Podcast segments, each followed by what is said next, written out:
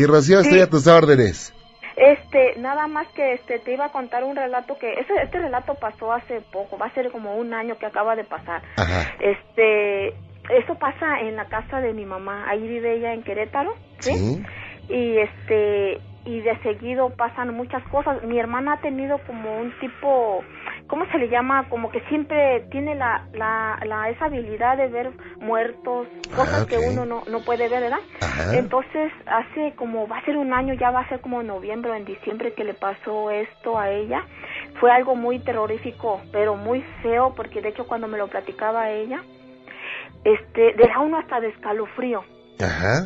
porque este ella me comentaba que este que en las noches llegaba como un tipo ángel a su casa allá es, de dos pisos la casa Sí. y ella vive en la parte de arriba y entonces dice que en las noches agarraba y llegaba un ángel ella lo describe como un ángel porque dice que cuando ya se iba a acostar dice que se escuchaba el alateo de las alas Ah, caray.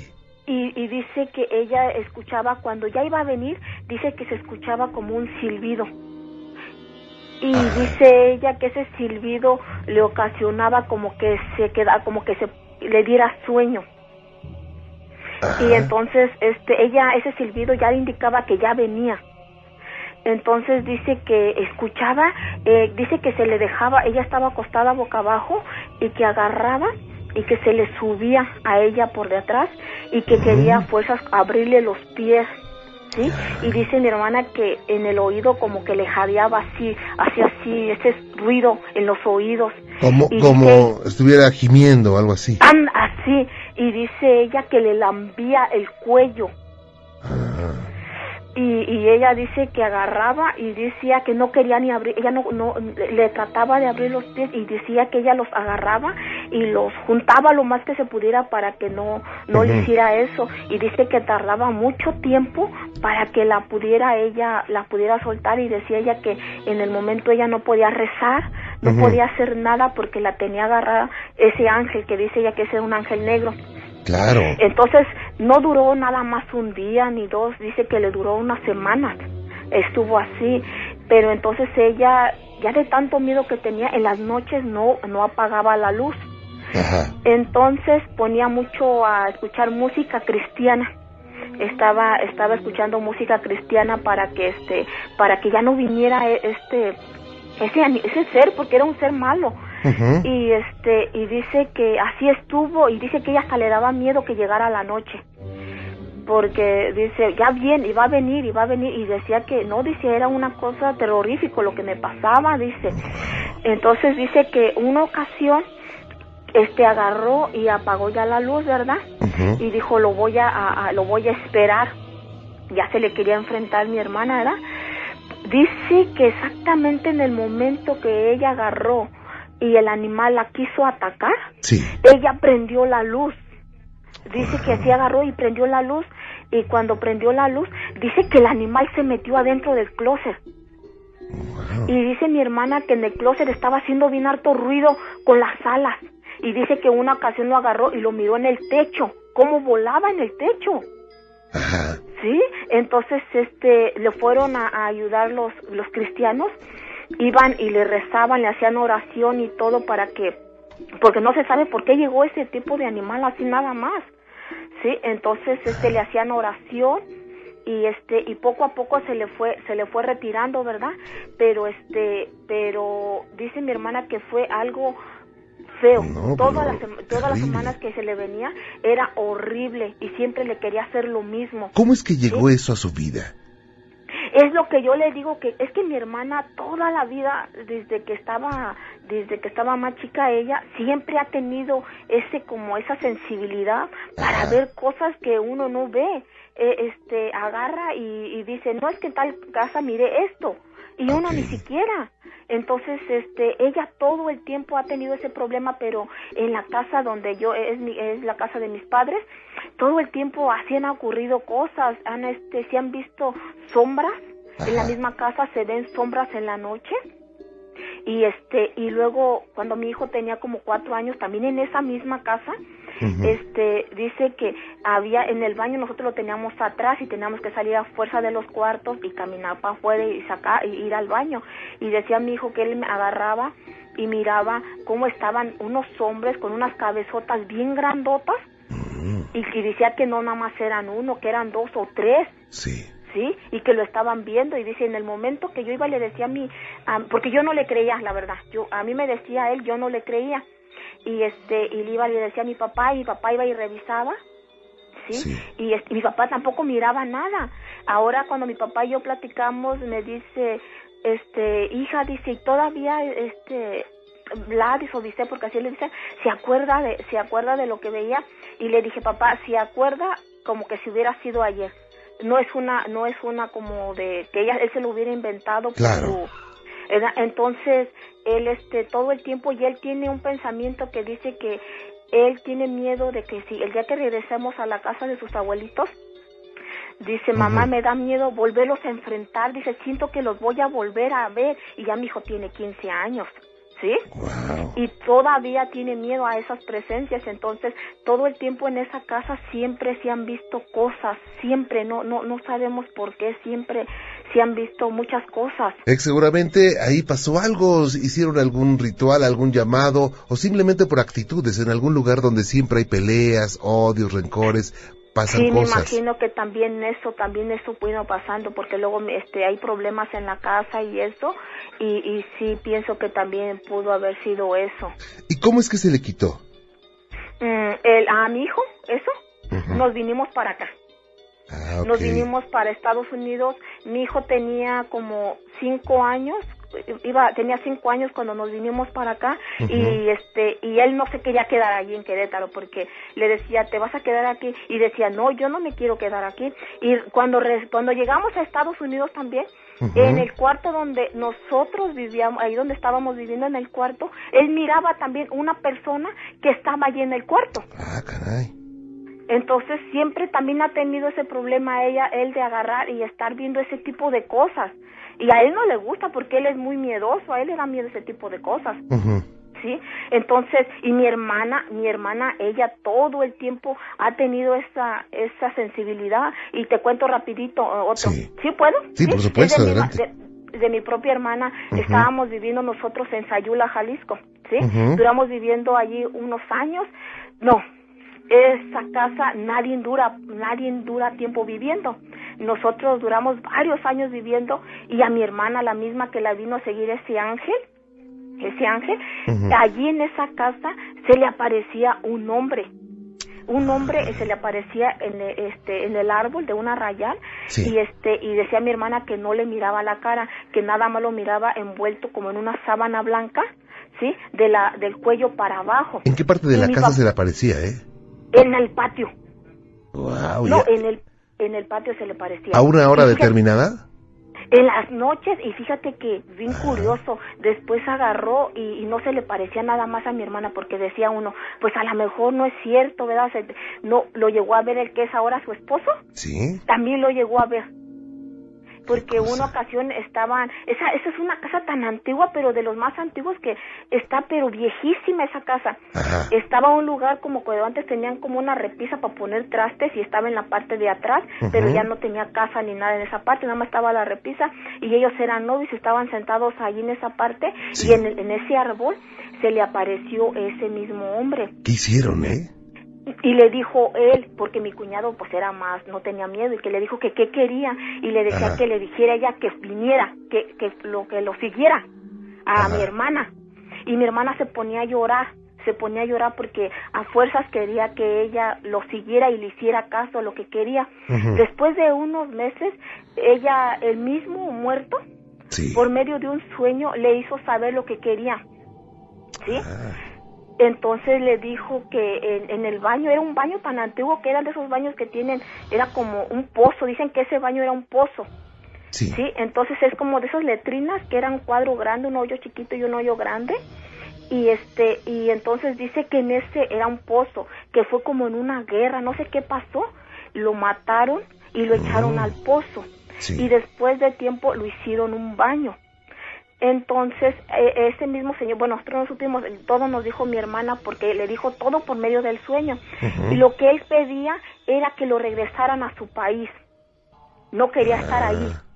Entonces le decía a mi hermana que si agarraba y, y lo sacaba del baño, le iba a dar el dinero que tenía.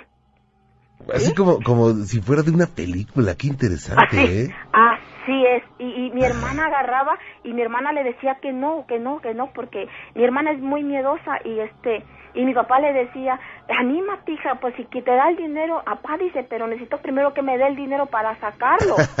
¿Sí? Pues Claro. ¿cómo lo voy a sacar, verdad? Y, y le decía, fíjate que en el sueño le decía que lo tenía en tal lugar el dinero. ¿sí? Y, y luego le de- y lo cambiaba y luego le decía que no lo tenía allí, que lo tenía en tal lugar, siempre se lo estaba cambiando eh, el, el dinero, ¿verdad? Y entonces, ya después de tiempo, pues mi hermana se, se aburrió, ¿verdad? Y de hecho, cuando estaba acostada mi hermana, ya se casó con mi cuñado, agarró y, y le decía, la iba y, y se le subía, iba y le daba lata todas las noches. Y cuando Sí. ya venía mi cuñado le decía, ¿sabes qué dice? Ya viene tu marido, ya me voy. Y se iba. Así, y así duró todo el tiempo mientras estuvo viviendo mi hermana allí. ¿Cuánto tiempo Todo- sería? Yo que duró viviendo unos siete años, Juan Ramón. ¿Y aguantó todo eso? Mi hermana aguantó todo eso y fíjate que bien Ajá. curioso porque yo también pues viví en esa casa, ¿verdad? Sí. Y, y, y el corral era tan grande, es tan grandísimo porque esa casa no se abre, no, siempre está en renta. Sí. Está grandísimo el corral, pero grandísimo, que este que una ocasión yo estaba acostada y, y siempre tenían la costumbre del patio chiflar. Del pa- patio siempre estaban chiflando y siempre se la agarraban chiflando. Pero una ocasión estaban tocando mi puerta, yo tendría en ese tiempo como 13 años Sí. y estaban tocando mi puerta, pero muy fuerte, como con desesperadas y dije, a mí se me hace que le pasó algo a mi hermana. Y entonces salí, salí ¿A para qué horas eran cuando estaban tocando? Como eran como las 2 de la mañana, Juan Ramón. Cuando, cuando, cuando suena el teléfono a esa hora o toca la puerta, lo que primero piensas es que pasó algo malo, Sí. ¿verdad? Eso es lo primero que piensa uno, pasó algo, por eso está tocando con la desesperación Ah. con que tocaba. Y entonces salí corriendo para ver qué, qué pasaba, porque, y que voy abriendo la puerta y nadie. Y nadie estaba afuera. Entonces agarré, y yo en ese tiempo pues es- no tenía todavía yo miedo a nada. Yo agarré, recorrí todo el patio, porque estaba grandísimo el patio, y agarré una varilla, porque yo tenía más miedo de que fuera una persona a que fuera un muerto. Y no había nadie. Y entonces en ese mismo cuarto después llegó a vivir este otro otra otro otro muchacho a vivir allí con su mamá y resultó que también todas las noches no lo dejaba dormir. El mismo muerto no lo dejaba dormir. ¿Sí? Entonces, este, no era de que de decir nada más a mi hermana o nada más a uno, ¿verdad? Claro. No, y luego empezaron a pasar cosas más más feas porque resultó que ya después de eso mi hermana empezó a ver un perro negro en el patio, en el, en el patio de la de la para salir a la calle, estaba como un pasadito chiquito y, y en ese en esa parte en la, en, en la madrugada se escuchaba que jalaban cadenas y dice mi hermana que una vez se le metió un perro, pero dice que grandote con los ojos rojos y dice mi hermana que con la boca aventaba lumbre. Y, decía, y dice mi hermana que ella agarró y se puso a rezar porque dice que se quedó así. Era una cosa horrible, dice, dice mi hermana. Pero en esa casa nunca dura viviendo una persona allí mucho tiempo. Sí. Porque toda la gente que llega a vivir ahí siempre dice, no es que me espantó el muerto y nada más duran viviendo unos meses y se van. A lo mucho que han durado son seis meses y se cambian. ¿sí? Porque no aguantan cómo está la, la, la casa de, de, bueno, aunque esté vieja o lo que sea, pero que no pasara nada.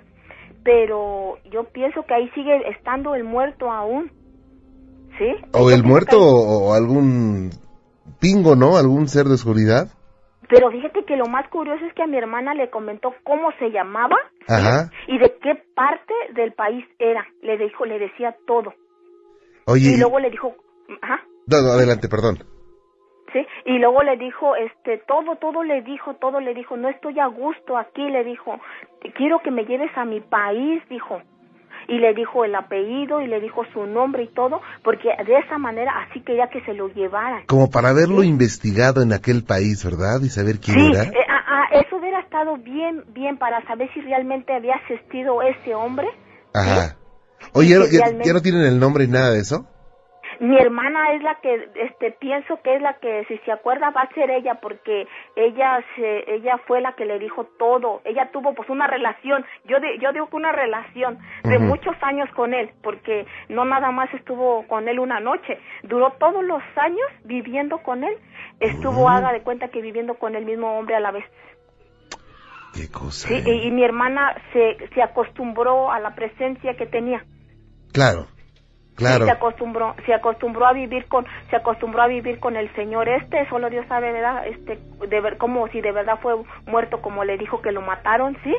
Entonces, este, le decía cuánto dinero tenía y, mi hermana se agarraba y le había una cosita pequeña, ese era un cuarto tan grandote y había como un pedacito de una tipo como una figura de la pared y le decía que ahí estaba el dinero y decía mi hermana, ¿crees que de veras ahí tenga el dinero? Y le digo, yo no creo y decía mi hermana, ¿y si le picamos para ver si lo tiene ahí?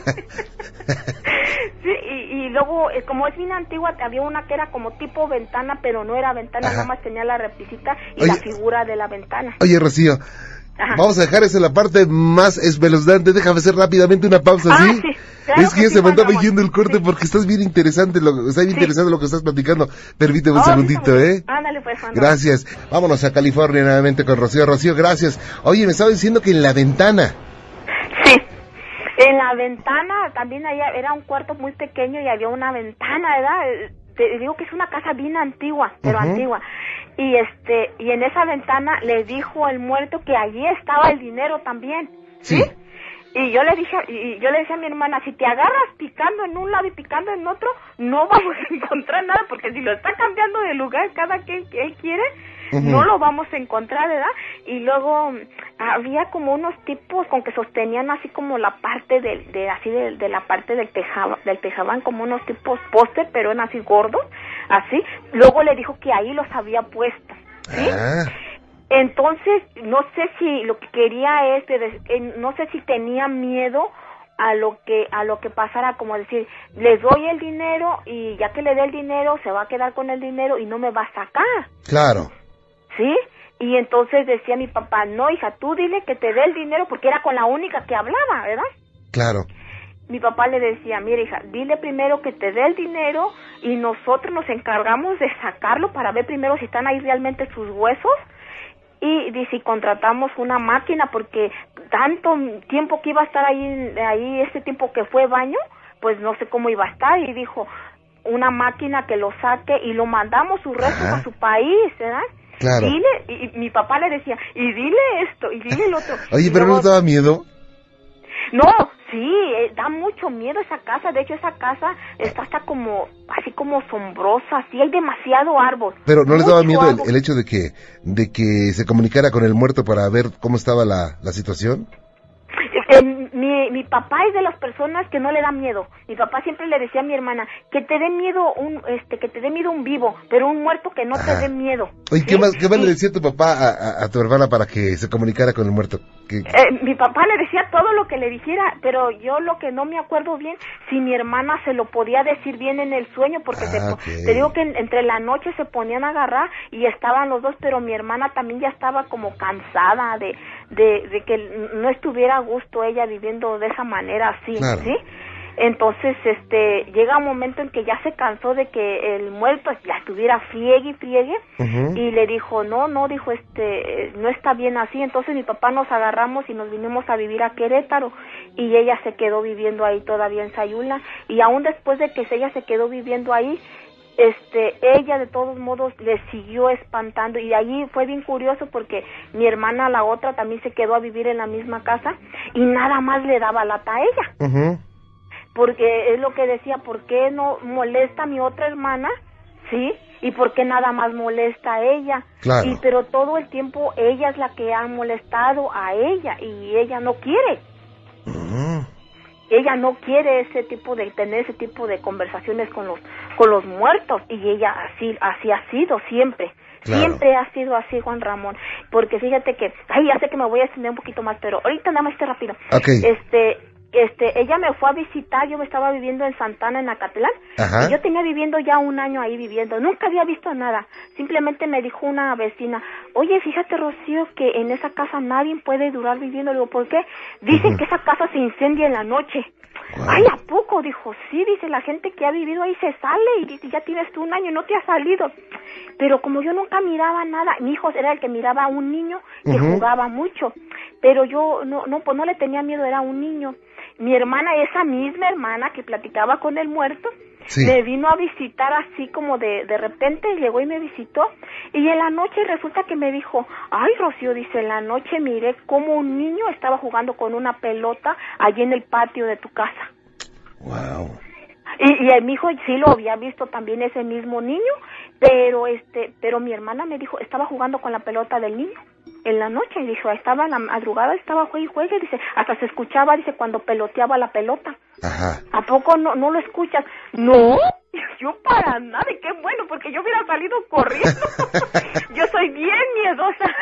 Ahora ya soy miedosa, antes no lo era. Ajá. Pero si a un día te convence que vayas a esa casa, Claro. yo te puedo dar, claro que te puedo dar la dirección afuera de la de aquí de para que no escuchen, ¿verdad? Porque Claro. esa casa es bien conocida porque está a un lado de un lugar Ajá. que venden bastante producto porque no quiero hacer comercial, ¿sí? Ok. Y, es- y este y te puedo decir afu- afuera de línea de ese, de esa casa y te puedo este te puedo decir este la dirección y el lugar y hasta de mi casa si quieres también para que la investigues. Órale, con mucho gusto. Es más, te comunico con, con Mariela de una vez. ¿Sale? ¿Sí? Ay, Juan Ramón, y me dio muchísimo gusto, te mando muchos besos y a ver, ¿cuándo me vuelves a hablar de vuelta? Eh, por supuesto, Rocío, te agradezco mucho y bueno, eh, es un placer contactarte desde California. Ah, sí, muchísimas gracias y te mando muchos saludos a mis papás que están viviendo en Silao, Guanajuato, que es Ana María Anguiano y Isidro Muñoz, Isidro Vélez Muñoz. Cómo no, con mucho gusto. Un abrazo. Ok. Muchísimas Permíteme un segundito. Ramón. Gracias. Hasta luego. Nos comentan sus experiencias. Vamos al estado de Morelos para iniciar. Ahí está Hans, ¿verdad? Hans, buenas noches. Buenas noches, Juan Ramón. ¿Cómo te va? Muy bien, gracias, gracias. Muchas felicidades por tu programa, eh, me encanta. Te lo agradezco mucho. Estoy para servirte. Gracias. Bueno, pues yo quería platicarte lo que me pasó hace como unas tres semanas aproximadamente. Ajá. Y pues este, llamé esa vez, pero pues no, no me dieron tiempo pues de platicarles. Ok. Y ahorita me acaba de hablar la señorita. No, es que sabes qué, gracias a Dios nos llaman muchísimas personas, pero te agradezco tu, tu paciencia. Sí, sí. ¿Eh? Bueno, pues lo que a mí me pasó pues fue que hace aproximadamente tres semanas yo estaba en mi cuarto, estaba yo solo. Y entonces empecé a escuchar ruidos en la azotea. Ok. Y pues como en mi azotea mi papá tiene así como gallos y todo ese tipo de cosas, Sí. yo dije, no, ha de ser él, a lo mejor, no sé, ha de estar cuidando los gallos o X cosa. Ajá. Y de repente me acordé, pero mi papá no está porque fue a jugar gallos a, a no sé dónde. Y entonces me empezó a agarrar así el miedo. Empecé a pensar que quién era, quién era y quién era. Y Pero, era ¿por qué te empezó a dar miedo, eh? porque pues hace tiempo me contaron mis abuelitos que aquí en esta casa se murió una señora. Ajá. Y pues este a mí es lo que me lo que me asustó pues más que nada. ¿Qué edad tenías para ese momento? 15 años. Órale. Sí. Y pues este, te digo, empecé a escuchar esos ruidos, así como que arrastraban piedras o que caminaban. O sea, lo escuché bien, bien clarito. Y dije, no, pues no puede haber nadie más en la azotea, ya son las 3 de la mañana, ¿cómo no?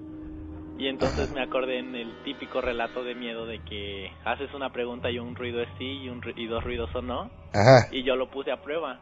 Y entonces dije, así en, en voz alta, ¿hay alguien allá arriba? Y escuché claramente como alguien dejó azotar una piedra una vez. Y yo, no inventes, te juro que se me enchinó Ajá. la piel a morir, me puse frío, horriblemente frío. ¿Cómo, cómo- cómo pasó esto? O sea, yo recordé ese típico relato de, de que una, un golpe sí, dos golpes o no. Y yo pregunté en ese momento, así en voz alta, en mi cuarto yo solo. Ajá. Dije, ¿hay alguien allá arriba? Y yo escuché claramente cómo alguien dejó azotar un tabique, una vez, una sola vez, y yo dije, ay, no inventes, qué miedo, te lo juro. Ay, y se siente así como que un frío te recorre la espalda. Sí, sí, en serio, no inventes, sentí horrible. Sí. Me dio un miedo tan feo Ajá. y empecé a sudar en ese momento. Y yo dije, chin, ¿qué hago? ¿Qué hago? ¿Qué hago?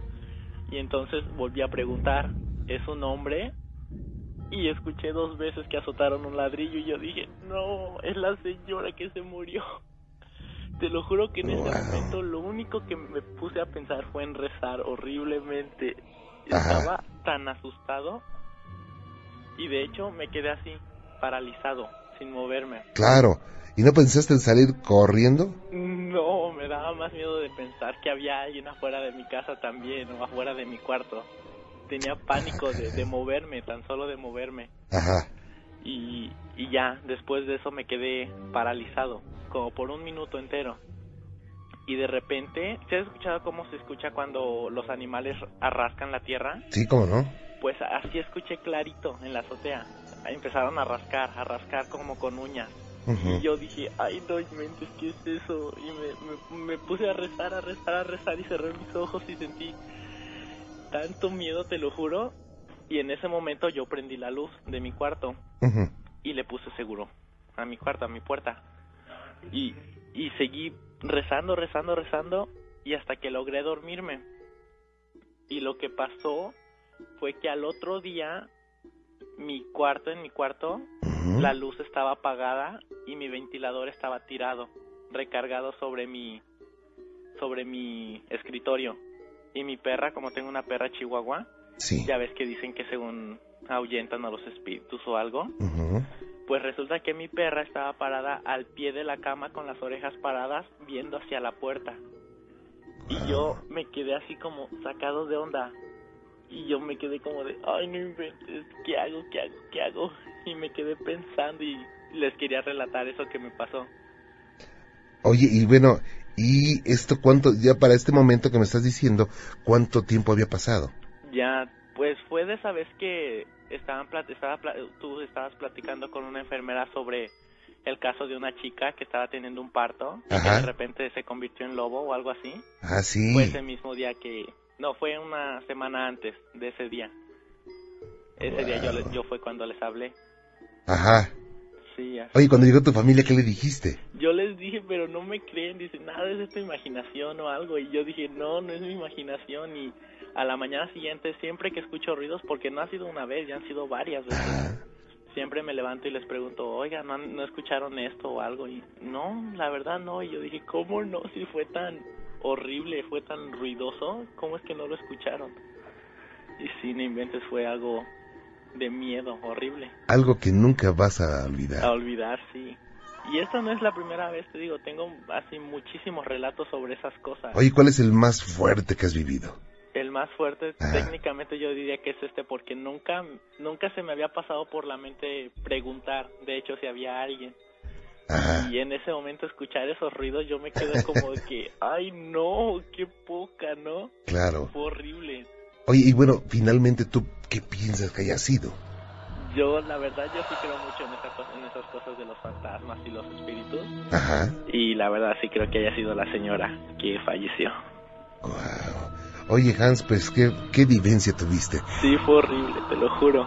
Te agradezco muchísimo que nos hayas compartido tu experiencia y le mando un saludo a todos los amigos de Morelos. Sí, gracias. Oye, Juan, Juan Ramón. Sí. ¿Me puedes regalar ese libro el que están diciendo? Déjame te comunico con Mariela. Permíteme un segundito, ¿eh? Sí, gracias. Un abrazo, gracias. hasta luego. Hasta luego. ¿Qué les parece? Mucho más. Vámonos con Mario Díaz, al Estado de México. Mario, buenas noches. Hola, Juan Ramón. buenas noches. Bienvenido. Gracias por estar con nosotros. Bien, gracias. Este, pues primeramente, pues felicidades por tu programa. Te lo agradezco mucho. Ya tengo muchos años escuchándote. Ahora en esta nueva casa también. Así es. En Exa. Sí, qué bueno que seguiste con esto. Claro que este, sí. Pues mira, este, un pequeño relato. Ajá. Este, pues he de decirte que yo sí soy, este, escéptico en ese tipo de cosas. Ok. Este, pero sin embargo, pues me gustan mucho esto, este tema. O sea, me gusta escuchar este, tu programa para los relatos, este, escuchar historias de terror, ver películas. Sí. Sabemos aquí, este, o escuchamos en familia tu programa. Entonces, este, pues procedo a... Claro, por supuesto. Muchas gracias. Sí, mira, este, en alguna ocasión, este, en mi anterior trabajo, trabajábamos, este, en el turno de la noche. Sí. Entonces, en la hora de, de la comida, nos juntábamos varios compañeros y compañeras. Este, de repente, entre la plática, salió, este, salían los temas de terror. Ajá. Entonces surgió la curiosidad entre nosotros de jugar este en alguna ocasión con la Ouija. Sí. Este, pero pues nadie tenía un tablero. Entonces, este, una de nuestras compañeras nos comentó de que este, ella había escuchado que con una hoja de papel, este, escribiendo según el abecedario y con una moneda, se podía jugar. Entonces, este, pues hicimos el intento, este, lo cual pues, bueno, al menos conmigo no pasó nada, ¿no? Este, de que se haya movido. ¿Y esto lo hacían únicamente por, por eh, curiosidad? Por curiosidad hacían. Ajá. Y Por saber si, si era cierto, ¿no? Este, entonces, este, pues esta compañera, este, pues estuvo constantemente jugando con esto, ¿no? Sí. Este, ahí en el trabajo, o sea, pues uno pasaba y pues a, ella la veíamos muy metida en eso. Entonces, este, pues era una persona pues alegre, este, pues echaba mucho relajo. Ajá. Y este, y pues era de las personas que no faltaba al trabajo. Entonces de repente pues empezó a faltar dos, tres días, este, hasta que pues se presentó nuevamente al trabajo. Entonces, pues ya este, nos acercamos este, a preguntarle pues, qué le había pasado, ¿no? Porque había faltado a trabajar. Entonces, pues sí, pues muy atenta, pues se sentó con nosotros a platicar de que este, estando en su cuarto, este, pues ella sintió como si la poseyera algún ente, algún ser, y este, que ella se desmayó. O sea, de hecho, ella dice que nada más sintió como algo frío que se le metió a su cuerpo y ya no recuerda nada. Lo que le platican, lo que nos platicó es lo que dice que pasó, que lo vio su mamá y su hermano. De que ella se empezó como a convulsionar, a tener sus ojos en blanco y este y tuvo vómito. Entonces, este, pues su familia la llevó este a la iglesia para que pues el padre no sé le rezara o algo, ¿no? Y este, pero bueno, eso es lo que nos comentó ella. Lo que sí de raro después en ella es de que, te repito, ella era una persona muy, muy alegre, muy relajienta y quedó, pues, no sé si mal, ¿no? Sí. Pero sí rara, o sea, ya no, ya no fue la misma. Era como si anduviera, este, como, pues no sé, como sonámbula. ¿Como este, fuera de ella misma? ¿Mande? ¿Como fuera de ella misma? Así es. O sea, andaba como distraída. Sí, ella ya no volvió a ser la misma. Oye, y bueno, ¿esto por qué, por qué surgió? Pues supuestamente porque ella este, dice que inclusive en su casa, jugando con la Ouija que según hicimos con papel, Ajá. que ella sí tenía contacto con un ser. Ah, ok. Eh, sí, lo, lo, de la Ouija sí. Pero entonces esto fue porque empezó a relacionarse ya con un ser en específico. Así es. Ah, ok. Sí, sí, sí. Y, o sea, este ser le ofreció, supongo, ayuda y le, ella le hacía consultas, él respondía y estaban bien en esa relación. Así es, o sea, lo que nos comenta ella es de que dice que pues ella ya lo veía como algo normal. Ajá. O sea, dice, ya mucho de mi tiempo yo la pasaba jugando. Ajá. Pues, pues sí, este, pues nos sacó mucho de onda, ¿no? Cómo quedó la compañera, porque sí, ya andaba como, como sonámbula. Ajá. Pues ese sería mi relato. Ah, Oye, pero eh, hoy en día, ¿cómo está esta, esta persona? Pues ahorita ya le he perdido la pista.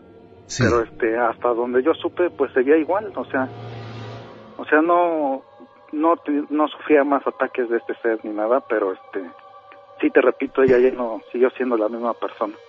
Ok, ¿y eh, cuántas personas jugaron en aquella ocasión? Hemos de haber sido como unos seis. Seis. Los que hicimos el intento, ¿no? Y únicamente a ella le ocurrió esto, y esto es presumible porque ella fue quien se contactó con un ser. Así es. ¿Qué edad tenía en ese momento, eh? Ella tenía como 20 años. Y, o sea, eran de la edad más o menos. No era más chica que yo. No es más chica que yo, en sí. Ustedes cuando se enteran, cuando ven que su amiga empieza a cambiar, empieza a salir fuera de sí misma, supongo que digo, tuvieron miedo que a ustedes también les hubiera ocurrido eso, ¿no? Mm, pues fíjese que los demás compañeros este sí estaban como temerosos. Te repito, yo sí soy un poco más escéptico en estas cosas. Ajá. Pero sí, este, sí le llegué a creer a la compañera por su actitud que tuvo después. O sea, de que ya no, ya no era alegre como antes, o sea, te repito, andaba este, como ida. ¿No sabes si le llevaron al médico? Sí, Y- no, no, no, este, no hubo alguna, alguna, pues algún no, diagnóstico. No, o sea, dice que no le encontraron nada. Pero, pero sí, sí la llevaron su familia con algún médico. ¿Sí crees, aún siendo escéptico, crees que tuvo que haber eh, habido alguna, alguna acción directa el hecho de jugar eh, esta Ouija para que esta joven quedara así? Sí, sin duda alguna. O sea, algo tuvo que haberle pasado para que hubiera habido un cambio tan drástico en su persona. Pero Claro. este, pues sí, yo sigo insistiendo de que, pues a lo mejor, pues esta tabla que, que pues de mucho se ha hablado, Ajá, este, pues a lo mejor alguien, bueno, quien la haya inventado, sí, este, pues a lo mejor sí fue como al inicio como un juego. ajá. Pero yo digo que aquí el, bueno, mi, mi idea, ¿no? Que tengo es este la intención con la que la juegan las personas. Eso es muy importante. ¿eh? Eso es muy, muy importante, Mario. Y bueno, la- finalmente se piensa que tanto la Ouija, el I Ching y tantos artefactos que sirven para aparentemente contactarte con muertos no son realmente tan peligrosos. Lo realmente peligroso es querer entrar a un mundo que no conocemos. Así es. Oye, en este momento hay muchos amigos y amigas que pues están con la duda, oye, pues, vamos a jugar a la Ouija, al fin que no ha de pasar nada, a ver si nos contactamos con mi abuelita, en fin, cosas de ese tipo, ¿no? ¿Qué les recomiendas? ¿Una persona que es escéptica o que fue escéptica eh, eh, pero vivió esta situación? Híjole, pues, ¿qué les diría? Pues, pues ¿Qué les- simplemente que si la llegaran a jugar, pues no se metan tanto, ¿no? O sea, no le den tanta importancia más de lo que es. O sea, pues que lo vean que en sí como es, como un, pues no sé, un juego, no le quieran dar otra, otro significado a esto. Claro, ¿tú tienes hijos? Claro, de hecho mi hija y mi esposa me están escuchando ahorita en el radio. Ah, ok. ¿A tu hija qué le recomendarías? O si te dijera, papá, cómprate una Ouija y vamos a jugarla. Que no, no. Definitivo no. No.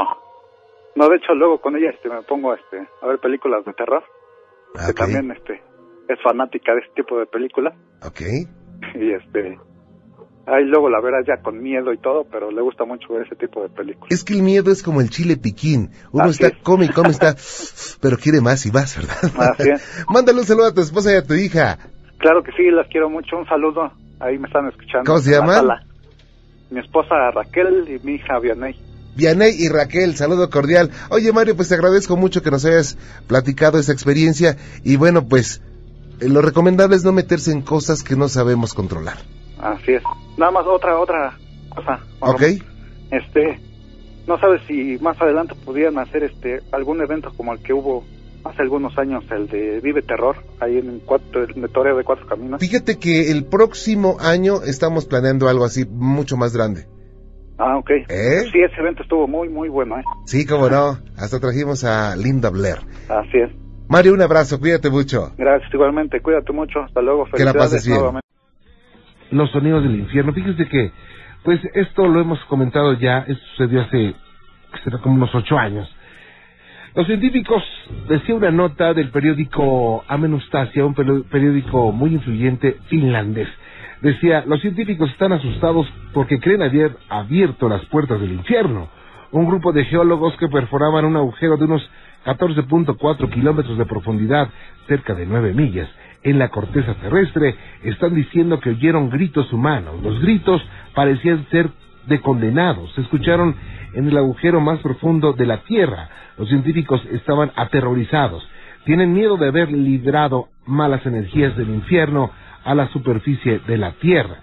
Y bueno, después de esto hicimos una investigación y efectivamente fue el agujero más profundo que se ha hecho sobre la Tierra y esto fue en una en un conjunto científico que buscaban, bueno, hacían experimentos eh, para encontrar minerales y otros otros eh, elementos y sucede que a partir de esto cerró ese ese centro científico, eh, no tiene mucho que, que todavía eh, estaba eh, muy muy vivo el asunto en los ochentas eh, la expectación crecía y bueno pues decía la información que hemos eh, reunido nos ha sorprendido. Estábamos sinceramente muy asustados de lo que puede esconder ahí, declaraba el doctor Azakov. Era el jefe del proyecto para la perforación del túnel 14.4 kilómetros en la lejana Siberia.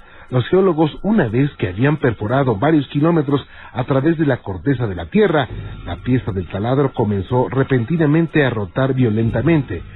Hay solamente una explicación, que en el centro profundo de la Tierra hay un hueco, dijo Azakov, sorprendido. La segunda sorpresa era la altísima temperatura que descubrieron en el centro de la Tierra. Los cálculos indicaban que la temperatura obtenida llegaba a los 1100 grados centígrados, o más o menos unos 2000 grados Fahrenheit. El doctor Azakov precisa, no nos lo esperábamos. Esto se parecía mucho a lo que creíamos que era el mismísimo infierno. El fuego está entrando de forma brutal en el centro de la Tierra, pero el descubrimiento que nos impactó mucho fue algo que oímos, tanto que los científicos que formaban parte del proyecto eh, se plantearon su continuación. Intentamos escuchar los movimientos terrestres en ciertos intervalos con micrófonos de alta sensibilidad que dejamos abajo a través del agujero. Esperábamos escuchar sonidos lógicos como temblores, pero a veces sonaba un débil pero alto sonido desconocido. Pensábamos que podía venir de nuestro propio equipo, explicó Azakov. Pero después de algunos ajustes comprendimos que el sonido vino del interior de la Tierra. Apenas podíamos dar crédito a lo que estábamos escuchando. Y bueno, pues, ¿qué escuchó el doctor Azakov y con todo su equipo? Un sonido que hasta la BBC de Londres en su momento reprodujo.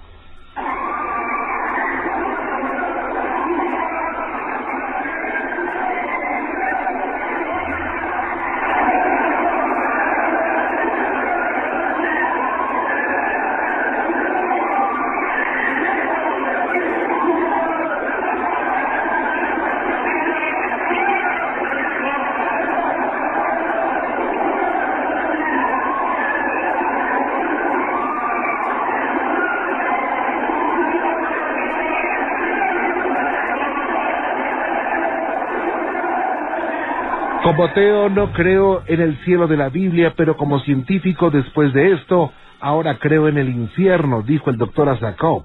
Sabemos lo que vimos y sabemos lo que oímos, y todo esto nos convence de que realmente perforamos a través de las puertas del infierno, dijo Azakov. Oímos una voz humana, gritando de dolor. Aunque una voz era perceptible, podríamos oír millares, quizás millones, de fondo de almas en pena sufriendo y gritando. Después de este horroroso descubrimiento, la mitad de los científicos se quedaron parados debido al miedo. Espero que el que esté ahí abajo se quede ahí adentro, agregó Zakov. Una nota, una fuente que declaraba la participación de los descubrimientos indicó que ocurrieron ciertas manifestaciones paranormales después de que el eje perforador atravesara la pared que daba al agujero de 14.4 kilómetros. Una criatura con cuernos se manifestó y desapareció al poco rato. Si esta declaración fue hecha por los geólogos o no, eso se desconoce. Wow. Y bueno, pues, eso es parte de lo que, de lo que se vivió allá en Siberia hace unos ocho años y ponen los cabellos de punta, ¿eh? La verdad, o sea, el sonido es impresionante. No se reconocen voces, o sea, no se dice, no se sabe si qué, es lo que están diciendo, se oyen murmullos, pero miles, y como dice Azakov, tal vez millones de voces al mismo tiempo gritando. ¿Qué será? ¿Algún defecto que se causó por alguna causa y que hizo parecer que fueran voces? O tal vez eran miles o millones de voces que estaban dentro del infierno sufriendo y pagando, como dicen, purgando sus penas, tal vez nunca lo sabremos, pero fue muy interesante.